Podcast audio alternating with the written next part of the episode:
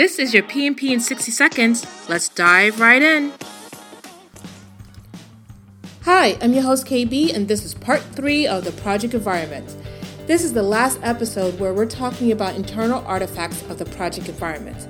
These are internal artifacts that have varying degrees of influence on value delivery. Here are the last three.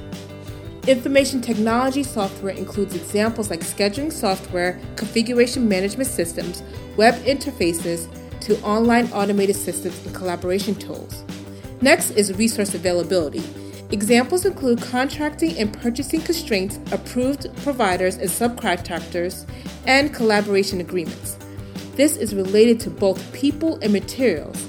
That includes contracting and purchasing constraints, approved providers and subcontractors, and timelines. Finally, employee capabilities. Examples include general and specialized expertise, skills, competencies, techniques, and knowledge. That is your PMP in 60 seconds.